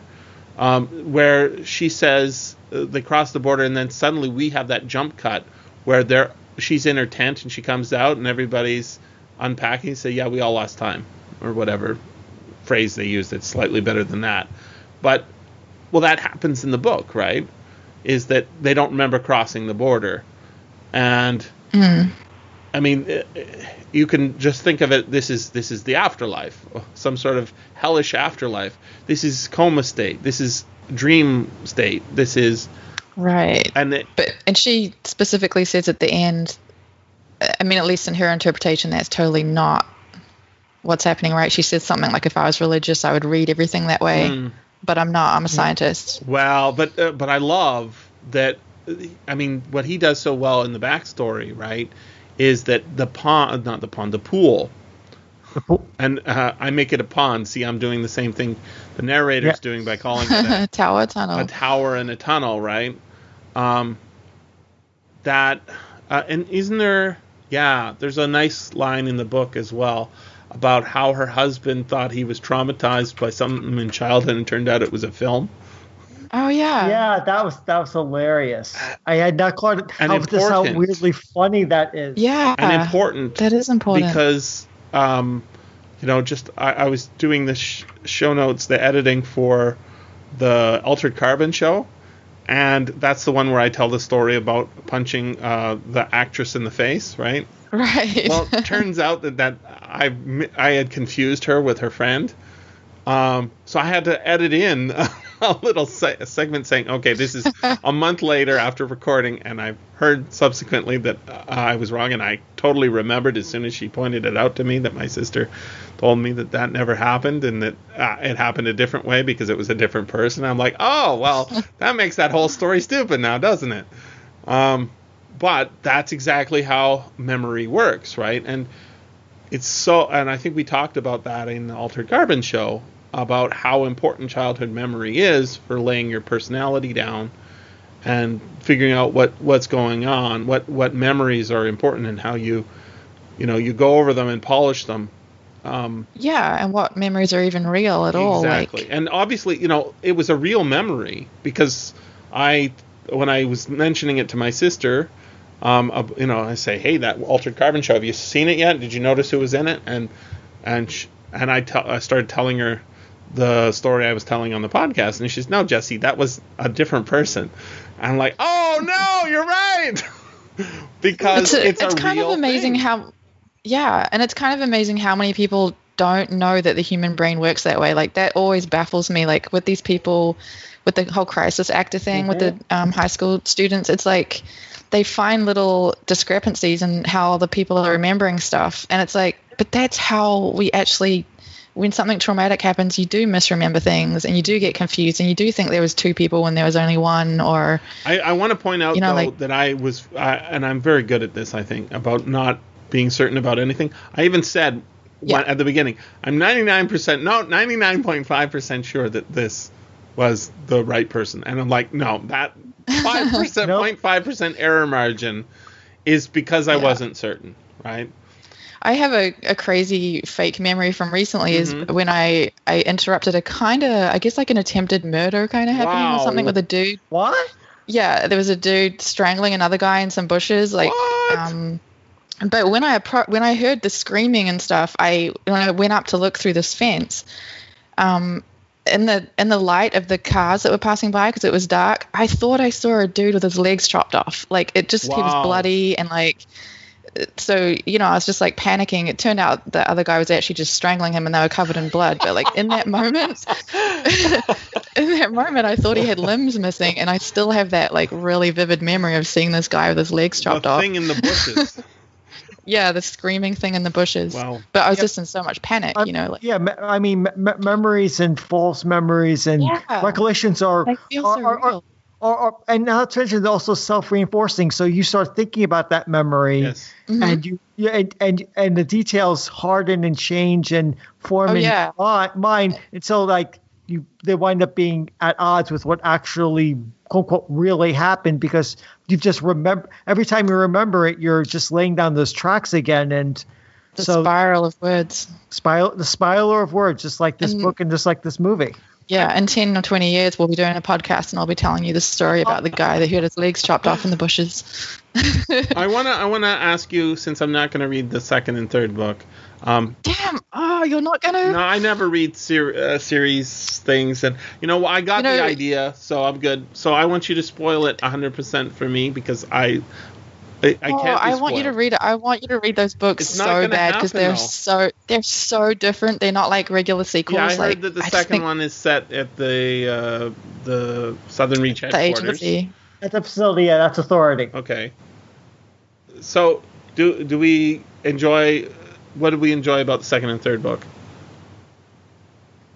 Well, I think I think Paul was saying he didn't enjoy the second one. I it, it's so different. It's a it's a story about an, an agency and dysfunctions in an agency, and um someone described it as Cas Casco F, which is Kafka-esque, which is what Yeah, that's I think again it weird is. fiction, right?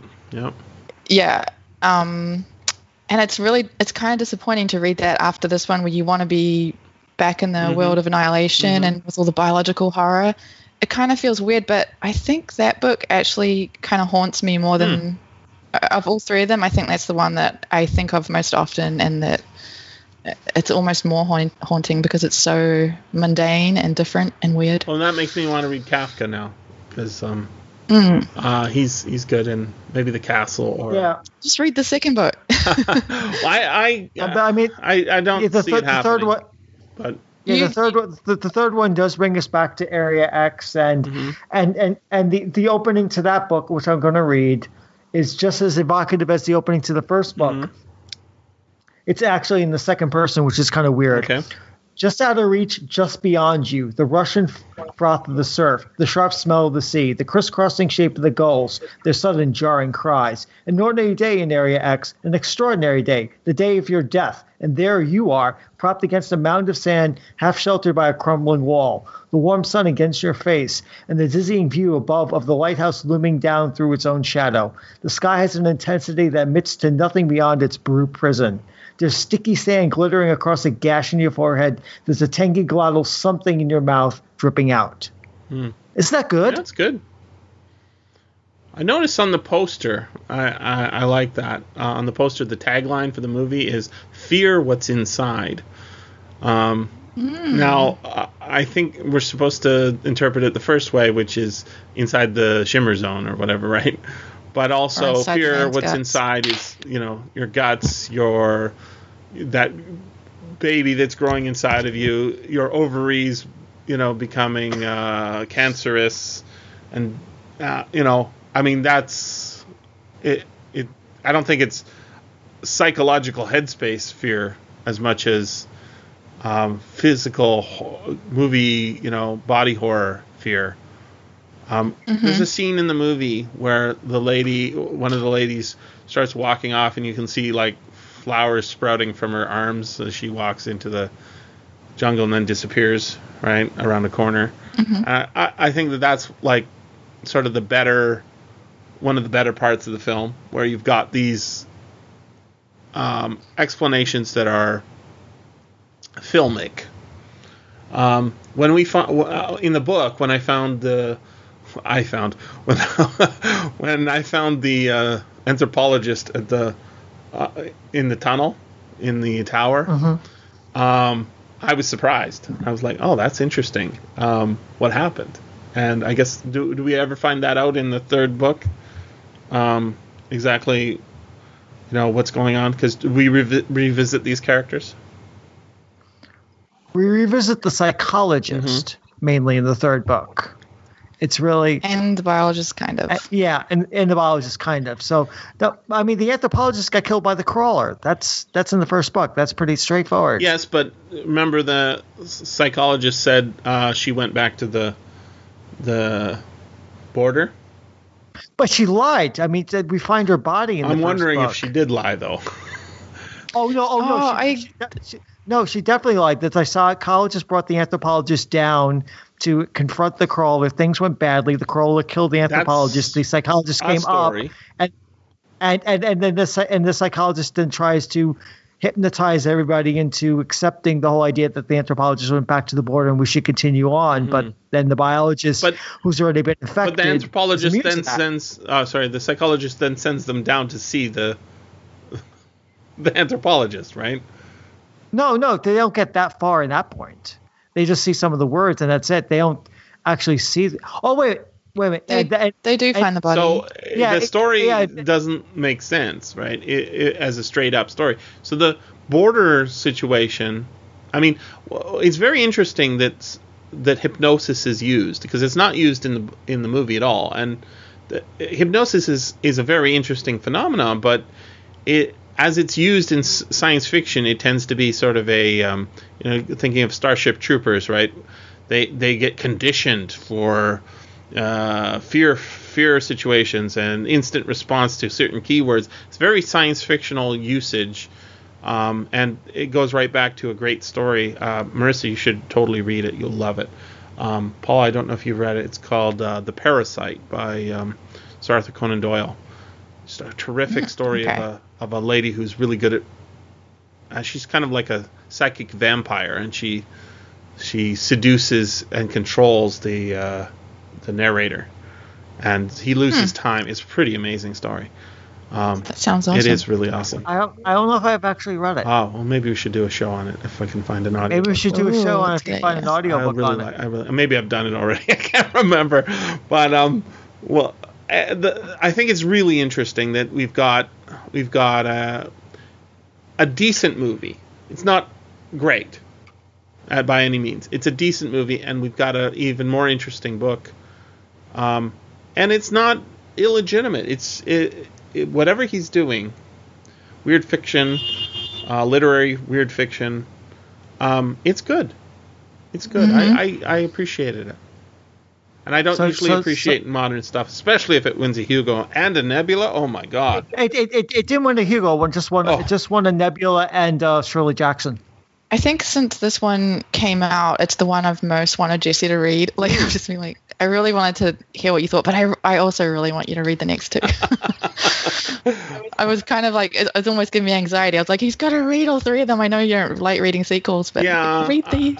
I noticed that I, I have a feeling that it's possible that it wasn't even designed to be like at six hours. That's pretty short. No, I mean they came out like a few months apart from each I other. think It was that kind of a released all marketing in gimmick, one. right? That, that Yeah, yeah. I think they all have to be read. Yeah. Well, Yeah. uh, I, I I really only do uh, readings for podcasts, so we'll, we'll revisit it, okay? As a, Yeah. as a concept, but I'm not. I, I I'm I just I tend to be very upset by um, reading more of material that is just not as good. So I don't want to read the Altered Carbon sequels again, or try to. Right. And I, I really So- liked so- Altered Carbon, but I can I just So that's why been so disappointed. I like this one because I don't even feel like there's sequels. You know, that it feels like three big pieces of this puzzle that he's kind of. Mm-hmm. You know, you could have almost have read them in a in a different order, The almost, and only they thing all that kind can of. possibly not spoil it for me is more information that makes me say that sounds great, right? That's that's that's why that's what's wrong with the word spoiler, is that the word has the opposite meaning. It's the thing that attracts me to it, right? Mm-hmm. Give me information. I'm not intrigued by a lack of information. You say, There's this Mm-hmm. place, Jesse, you're going to love it. It's a thing. it's a real thing, Jesse. I'm like, I don't know about things. You're going to have to be more specific. Now, if you say, There's a thing and it's upstairs and it's it's like an amoeba and it's moving around and like, what the fuck is that? Let's go find out. No, I'm going to run away. Right?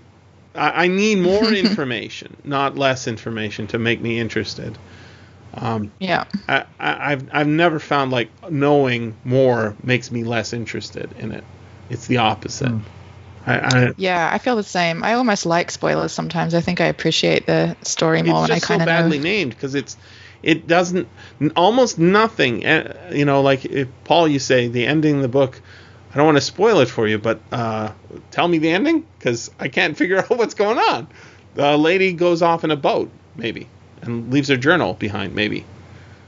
Uh, Well, you know, she definitely leaves the journal behind because we're reading it, so that's implicit. But, and it, I mean, I, I mean, we could spend another couple hours talking about the movie versus the book as far as the whole framing sets of devices and what's used. yeah, maybe I mean, this because would the be a movie, much ha- better the movie found has, footage movie. Now that I think about it, well, don't you think? Yeah. I think for that sure. might, yeah, rather, rather than having Benedict Wong, uh, interrogate, uh, Yeah, make it interrogate Natalie Portman. make it a um, and shoot it on regular film or videotape.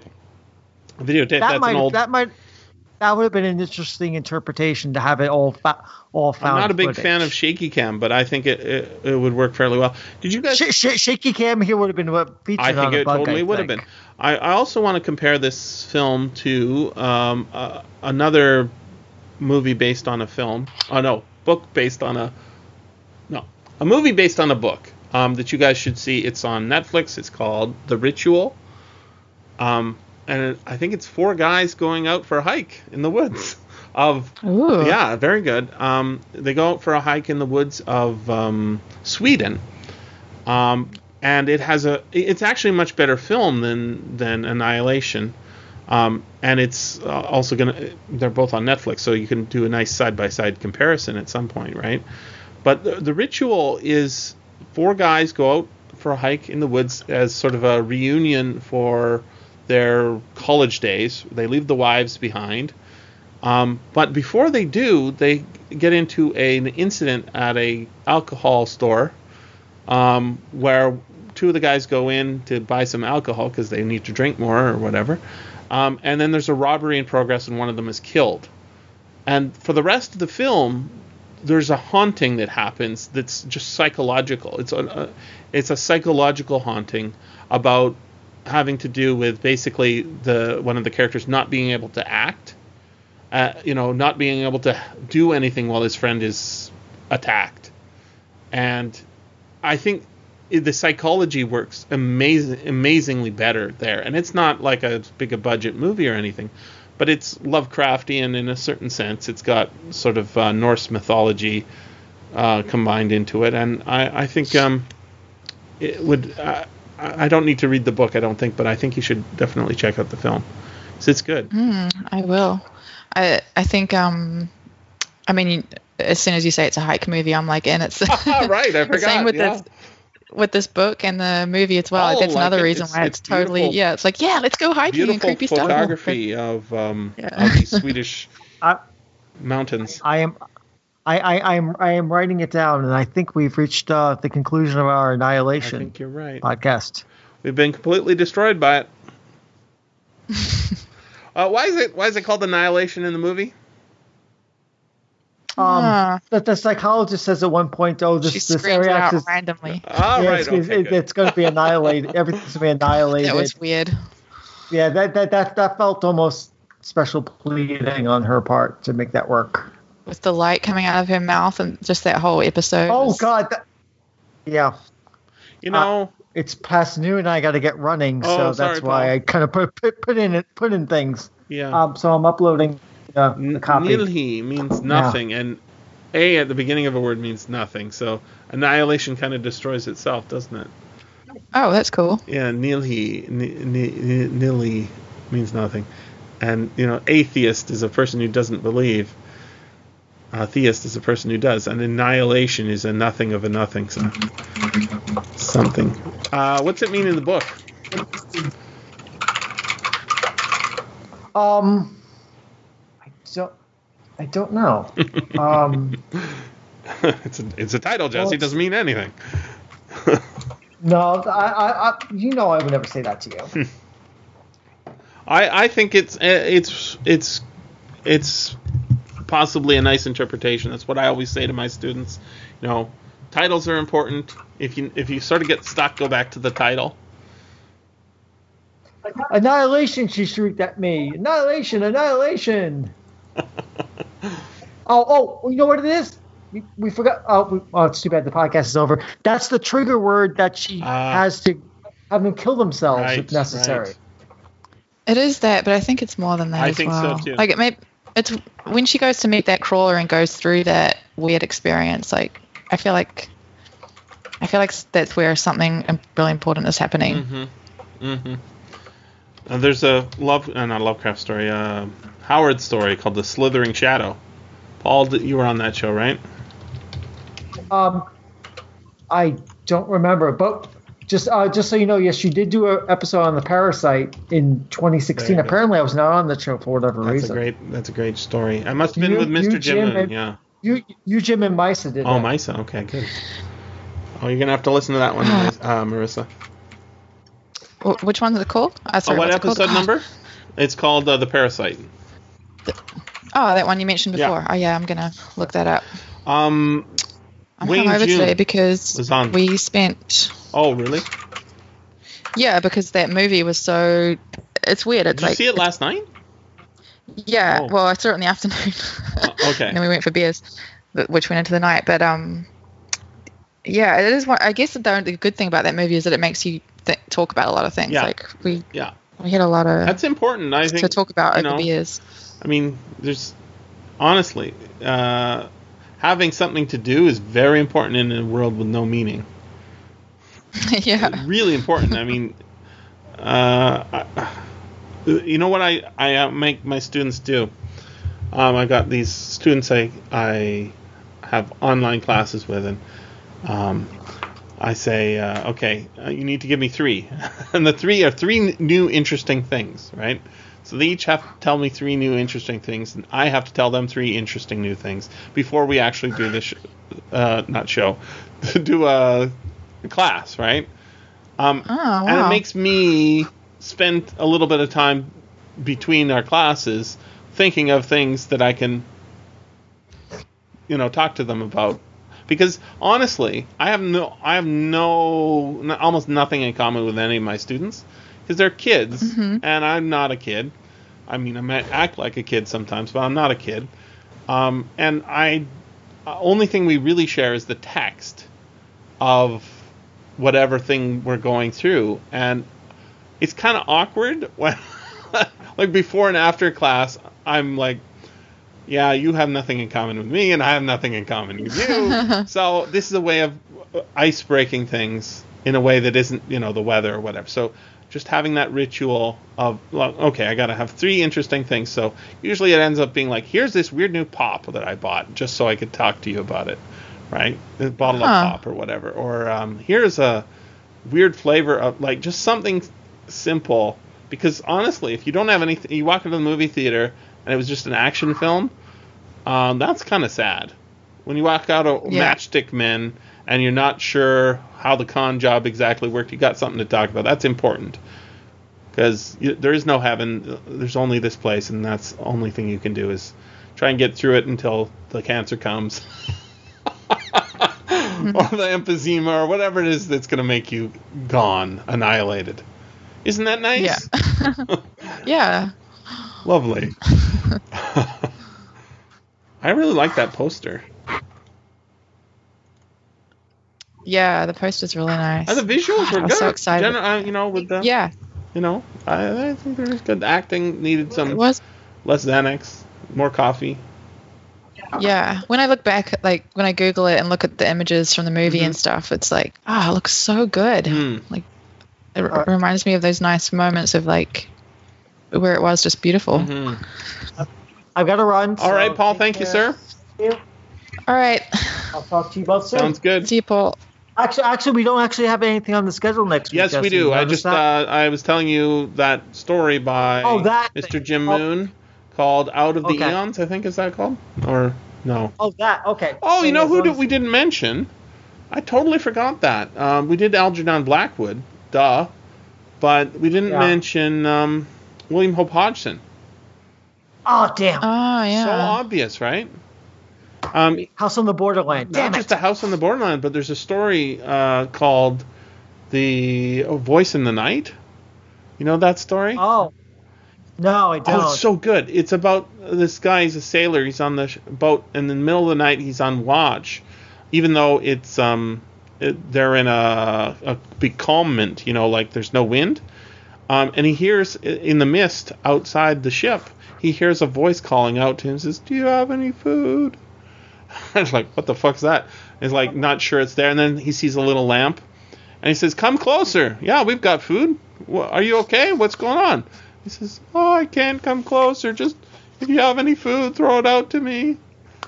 And he tells the story of his his uh, shipwreck with his wife, and how they um, they came across a, a ship on their journeys that was covered in fungus, um, and then Oh wow. they uh, they found they went to an island that was nearby and it was also covered in this fungus and they ran out of food um, and then the wife starts eating the food uh, sorry eating the fungus and then it starts sprouting from her Oh my oh, god. it's so spooky Fruiting bodies. a fruit Yeah, totally there's fruiting lots of- bodies There's, there's lots of fungus in Jeff VanderMeer's work. Just so I, you know, I get it fungus is something he likes to write about. Uh, it's well, I'm just looking at that horrible picture of that that body that's exploded in the pool. Oh, oh, that was all right. Um, yep. Okay. So, uh, um, take care and have a good rest of your Sunday. you I gotta too. run. I All gotta. Bye, Paul. See you, Paul. This has been the SFFaudio Podcast. Please join us at www.sffaudio.com. um, Tea is good. Good idea, Jesse. oh good. Yeah, I, I find it's helpful. Protein. Mm-hmm. All right. So uh, before we start, I wanted to tell Marissa about this story because I really like it. It's three pages. It's called uh, "Up Under the Roof," but I think it should be called "The Thing Up Under the Roof" because there's a thing. uh, it's by Manly Wade Wellman. It was published in Weird Tales, and I'll just read the opening uh, paragraph and then tell you the uh, the plot. Uh, when I was 12 years old, I lived in a shabby old two story house built square below and double gabled above. The four gables contained an upstairs room apiece, each facing a different direction, and the entire four making a cross, with a hall and stairwell at the center. The four in the side rooms were sealed and plastered and calamzide, which is like a blue paint stuff that you put on to keep it from burning or whatever. Uh, the front and side rooms were sealed and plastered in calamside for four four bedrooms. FOR bedrooms, but the unfinished rear one held only trunks, boxes, and broken furniture. The part of the house, this part of the house was hot and dusty, and open right up to the peak of its gable. Directly above its doorway to the central hall gaped an empty dark triangle, leading into the slant sided cave above the bedroom ceilings. The lumber room was called the garret. Uh, this lumber room was called the garret, though it was not a real garret. The real garret was the dark space up under the roof. Okay.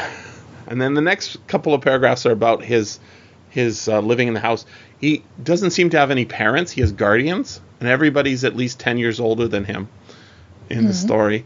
Um, and they all think he's an idiot, and uh, so he can't. He describes one time when um, the neighbor boy, who is 15 years old, uh, beats the crap out of him, and everybody in the house watches. Um, and then criticize him when he comes back in the house, and then he starts crying when he, he's he's being criticized by the people in the house. So that's the setup, right? And then he talks about the uh, the summer. I'll just read this paragraph here.